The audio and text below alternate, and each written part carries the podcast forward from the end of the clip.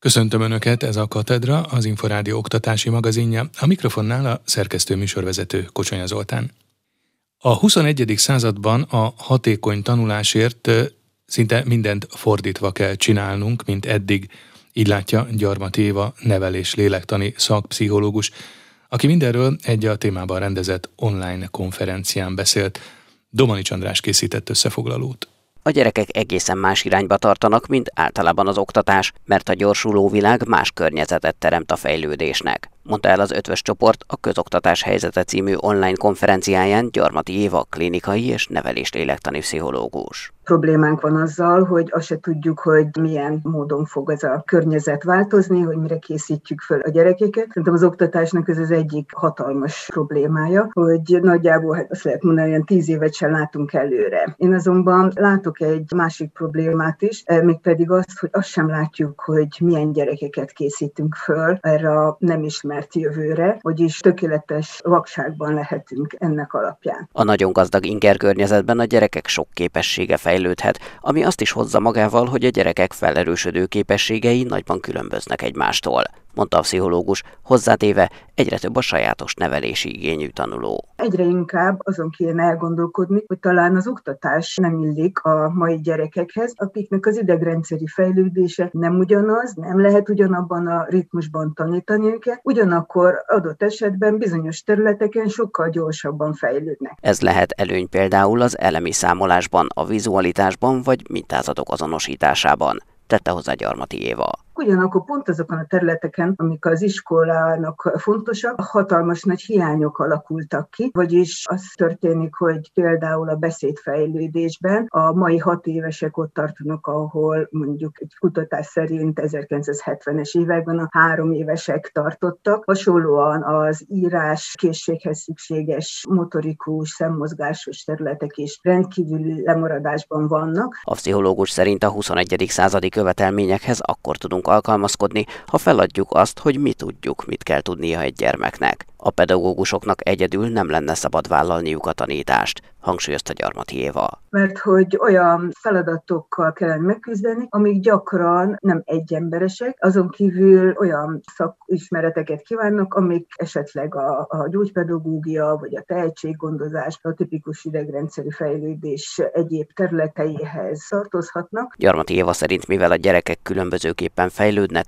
létre kellene hozni vegyes korú osztályokat. Mitosz az, hogy osztályokba soroljuk a gyerekeket, tehát hogy évfolyamok szerint osztályszinteket állapítunk meg, ahogy az óvodában, úgy az iskolában is, és hát eleve a pedagógus képzésben nagyon fontos lenne erre felkészíteni. Ez segítené a kisiskolákat is, tette hozzá a pszichológus, aki szerint a 21. században a hatékony tanulásért mindent fordítva kell csinálnunk, mint eddig, hogy a gyerekeket a probléma megoldásra és átlátásra neveljék. Gyarmati Éva tantárgyak helyett például fejlesztési területeket tartana szükségesnek az eredményesebb tanulásért. Katedra. Merre tart a hazai oktatás? Milyen lesz a holnap iskolája? Eszi pályázatot hirdet a 20. század intézet középiskolás diákok részére a 30 éve szabadon emlékév alkalmából a köztársaság kikiáltásának évfordulójára. Pályázni 3-5 oldal terjedelmű írásokkal lehet december 23-áig. A három legjobban sikerült munkát könyvcsomaggal és értékes informatikai eszközökkel díjazzák. A részletekről Rozgony Ádám kérdezte Baconi Dorottyát, a 20. század intézet igazgatóját. Ez a fajta természetessége a szabadságnak nem magától értetődő, hanem azért folyamatosan dolgozni kell, és bízunk abban, hogyha a diákok a személyes családi emlékeken keresztül szembesülnek azzal, hogy a felmenőiknek ez egyáltalán nem volt természetes, és évtizedeken keresztül kellett egy teljesen más rendszerben élniük, akkor számukra is ez egy kézzel fogható dolog lesz, mert azt gondolom, hogy azon több mint három millió magyar állampolgár számára, akik már nem rendelkeznek személyes emlékkel a kommunista diktatúra időszakából. Ez sokszor csak egy elvont fogalomként hangzik, hogy itt diktatúra volt, miközben hát ez lecsapódott a mindenki életében, és 1989-90 pedig amellett, hogy nagy hatalmi, nagy politikai változások történtek, de ezek jóval túlmutatnak azon, hogy ezt a tankönyvben leírjuk, hiszen mindannyiunk szüleinek, nagyszüleinek az életében ez érződik működött. És szeretnénk, hogyha egy-egy ilyen személyes emlékből bontanák ki azt, hogy számukra mit is jelent a szabadság. Milyen szempontok szerint értékelik majd a beküldött eszéket? Nagy szabadságot hagytunk a diákoknak, hiszen nincsen más megkötés, mint hogy ezek az eszék korábban még nem kerültek publikálásra, tehát most erre az alkalomra írják. Az az egyetlen megkötés, hogy a családon belüli történet adja ennek a kiinduló pontját. Hogy ezt követően ők ezt hogyan oldják meg, az rájuk van bízva. Nyilvánvalóan itt a kreativitás az mindenképpen a, a legfőbb szempont, illetve azt mindenképp a zsűri szem előtt fogja tartani, hogy mennyire érződik ki az eszéből az, hogy a diákok kontrasztba tudják állítani a saját már szabad világban zajló életüket azzal, amit a felmenőiknek kellett átélnie akkor, amikor olyan korúak voltak, mint ők. Úgyhogy ez a fajta szembeállítása a mai világunknak, és az, hogy hogyan változott ez meg, hogyan fordult át diktatúrából demokráciává az ország, ez az, ami a központi gondolata az egész eszének, és a fő gondolata. December 23-áig várjuk a pályaműveket, úgyhogy mindenkit arra bíztatunk, hogy üljön le a számítógéphez, beszélgessen a szüleivel, nagyszüleivel, és a legmeghatározóbb élményeik alapján pedig akkor fogalmazza meg és írja meg, hogy számára ebből mi csapódik le, és neki mi a benyomása mindenről. Itt a 9. és 12. év folyamos tanulóknak az eszéit várjuk, tehát a középiskolásoknak hirdettük ezt meg. A felnőttek és az általános iskolás korú gyerekek után mostantól már a középiskolások is ellenőrizhetik pénzügyi tudatosságukat a pénziránytű alapítvány pénzügyi személyiség tesztjén. Sipos Ildikó kérdezte mindenről Hergár Esztert, a pénziránytű alapítvány kuratóriumi elnökét személyiségteszt a középiskolásoknak szól. A pénziránytó alapítvány korábban már kifejlesztett általános iskolásoknak szóló pénzügyi személyiségtesztet és felnőtteknek szóló tesztet. Ezeket összesen 35 ezeren töltötték ki, úgyhogy most a középiskolások részére fejlesztettük ki ezt a tesztet azért, hogy megtudják, hogy melyek az erősségeik, hol figyeljenek oda jobban a pénzköltésre a hétköznapi pénzügyek során, megtudhatják a teszt kitöltése után, hogy mennyire újítóak, mennyire önállóak a pénzügyi döntésekben, mennyire mértéktartóak, mennyire takarékosak, szorgalmasak, és egyáltalán mennyire tudatosak pénzügyileg. Mennyi időt igényel ennek a tesznek a kitöltése, és hol érhető el, hol találhatják meg a fiatalok? Ennek a személyiség tesznek a kitöltése 30 kérdésből áll, körülbelül 4-5 perc a kitöltése. Egytől ötös skálán kell bejelölni az, hogy mennyire jellemző rá az adott a kérdésben felmutatott tulajdonság, és a pénziránytó alapítvány honlapján lehet megtalálni, teljesen ingyenes a teszt, és utána a megkapott érték az ötféle szempontból elemzi a kitöltőnek a személyiségét, hogy hol van esetleg olyan pont, ahol további tanulmányokra van szüksége, vagy további megerősítésre van szüksége, és melyek azok a pontok, ahol jól teljesít már a pénzügyi döntései során. Azok számára, akiknek már elérhető ez a teszt, és eh, ahogy eh, már érintettük, eddig több mint 35 ezeren már ki is töltötték a pénziránytő alapítvány pénzügyi személyiségi tesztjeit. Milyen eredmények születtek? Valóban összesen 35 ezeren töltötték ki a tesztet. A felnőttek legjobban a pénzbeosztására vonatkozó kérdések terén teljesítettek jól, a gyerekek pedig a takarékoskodás dimenziójában teljesítettek jól. Viszont az érdekes, hogy mind a kettő korosztály egyaránt küzd a mértéktartás képességével. Ugye ennek elsajátításához jó sok gyakorlásra van szükség, úgyhogy a mértéktartás az, ami a legtöbb kitöltőnek a kihívást jelent jelentette. A Nemzeti Pedagógus Kar elnöke szerint sokkal biztonságosabb és tervezhető volt az idei tanév első két hónapja, mint az egy évvel korábbi időszak.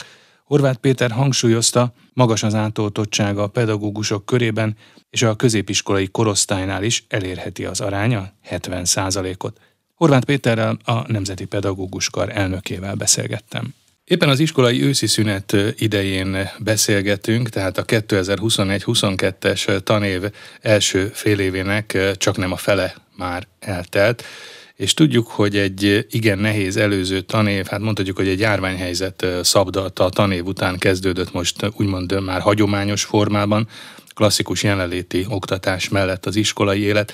Most már hát két hónapnyi, közel két hónapnyi tapasztalat birtokában mondhatjuk, hogy zöggenőmentes volt a visszatérés, a visszaállás és a tanévkezdés, meg az első két hónap? Biztosan minden iskola elkészítette a saját tapasztalatait, illetve felmérték az osztályban, hogy mennyire sikerült azt a tavalyi évben nagyjából fél éves kihagyást a gyerekeknek átvészelni. Nem csak a tananyagra gondolok, hanem itt a közösségek alakulása nyilván egészen máshogy zajlott, mint a korábbi időszakokban, de akár a, hozzáállás a jelenléti oktatáshoz, nagyon sok minden volt, amit szerintem érdemes volt megbeszélni a diákokkal, és aztán utána egymás között a pedagógusokkal is. Minden esetre nagyon bizakodóak voltunk, azt gondolom augusztus végén mindannyian, különösen talán a középiskolás, illetve a 12 év feletti korosztály számára lehetett azért megnyugtatóbb, vagy legalábbis biztatóbb az évkezdet, hiszen nagyon sokan közülük éltek az oltás lehetőségével, és hát figyeljük azért, hogy sajnos a, a vírus azért az nem omlott össze az előző időszakban, hanem hát ismét egyre inkább jelen van, ha nem is a középiskolákban, bár ott is ott is van egy-egy megbetegedés, de az alsóbb évfolyamokon, illetve hát az óvodában azért, azért megjelent. Volt egyébként, ahol el kellett rendelni bizonyos tanügyi intézkedéseket, netán ideig, óráig át kellett állni, ismét online oktatás vagy karantén alá kellett volni, vonni osztályokat, nem tudom, vannak ezzel kapcsolatosan esetleg visszajelzések? Igen, vannak visszajelzéseink nekünk is. Egy héttel ezelőtt volt Budapesten egy megbeszélésünk a megyei elnökökkel, a tagozatok vezetőivel, nagyon sokféle tapasztalat van. Az azért jellemző, hogy középiskolákban tényleg kevés a megbetegedés, gimnáziumban különösen kevés, szakképzésben egy picit több.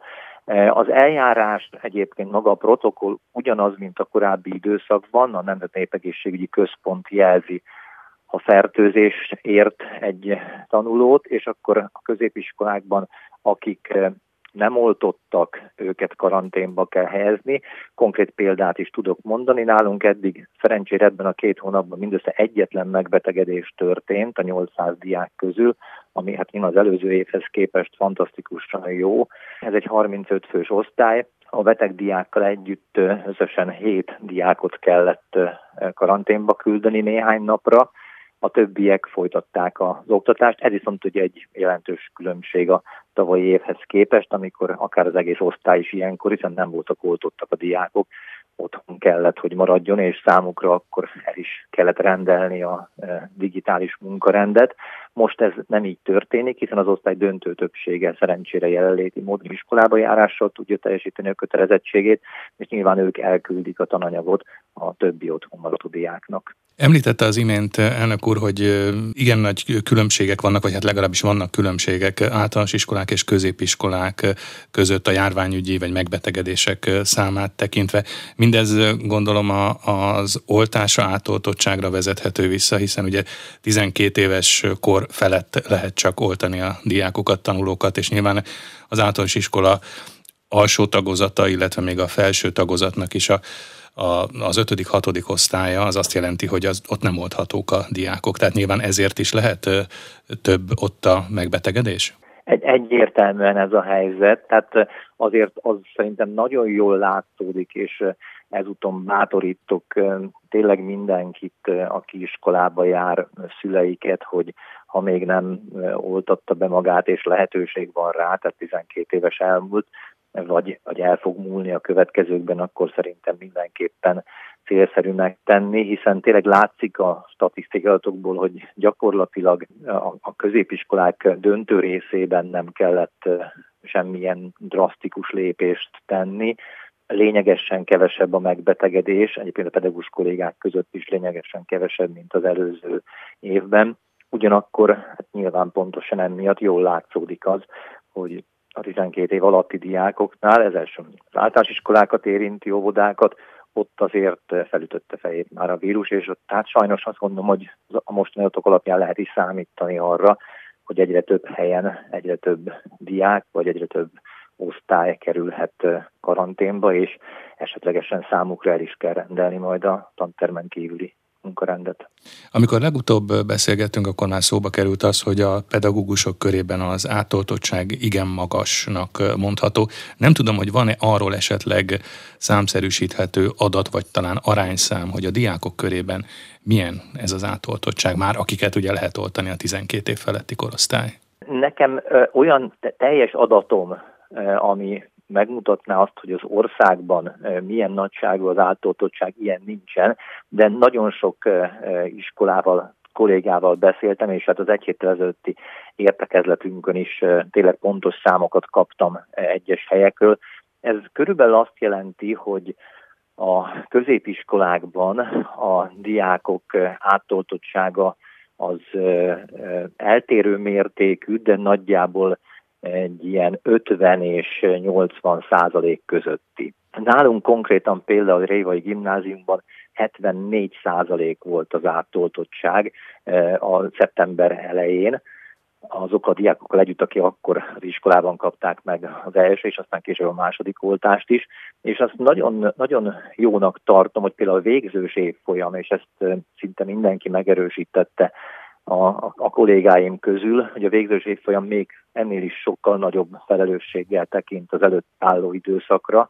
Nálunk ez magasabb, mint 90 százalék a végzős osztály, az érettség előtt álló osztályoknak az átoltottsága, ami azt gondolom, hogy egyféleképpen talán garancia lehet arra, hogy ők végig tudnak ebben az évben készülni erre a nagyon fontos vizsgára, és hát reményem szerint szakképzésben is, ahol aztán tényleg maga a gyakorlati foglalkozások, a képzőhelyen végzett foglalkozások, azok eh, hát eh, nyilván egészen máshogy történhetnek eh, jelenléti, mint digitális oktatásban, ott nehezen is lehet értelmezni ezeket.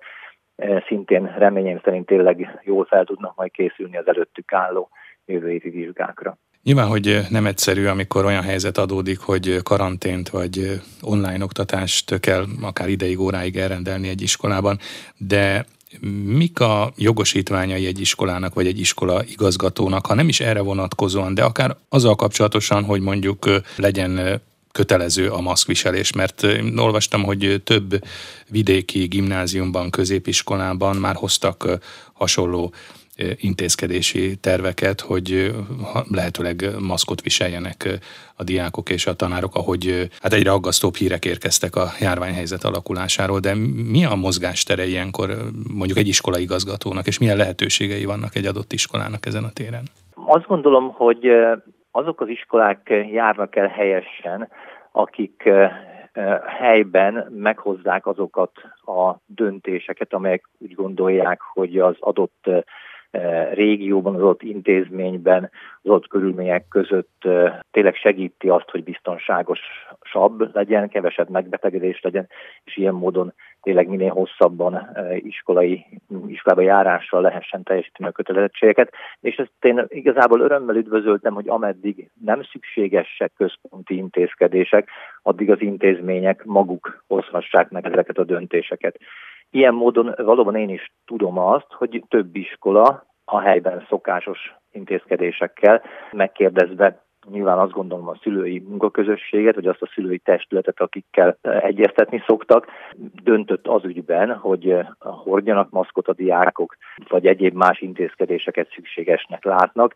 Valóban az intézmények önmagukban nem rendelhetnek el digitális oktatást, nem mondhatják azt, hogy maradjanak otthon a diákok, de egyéb más szabályzókat az iskolán belüli mozgásra, az iskolán belüli esetleges maszkviselésre hozhatnak, bár igazából ezen megbeszélések nélkül kötelezővé tenni a maszkviselést, azt a szabályok szerint nem lehet, de azt gondolom, hogy ha a szülőkkel egyeztetnek, esetlegesen idősebb diáknál, még a diák önkormányzattal is, akkor ha ez normális módon megy, akkor szerintem senki nem fog reklamálni amiatt, hogyha az adott közösség védelme érdekében megteszik ezeket a, a lépéseket. Katedra. A Tudás magazinja oktatásról, képzésről, nevelésről. Ez volt a Katedra, az Inforádió oktatási magazinja. Megköszöni figyelmüket a szerkesztő műsorvezető Kocsonya Zoltán azzal, hogy várom Önöket egy hét múlva, ugyanebben az időpontban ugyanitt. Addig is magazinunk korábbi adásait meghallgathatják az Inforádió internetes oldalán az infostart.hu címen. Viszontalásra!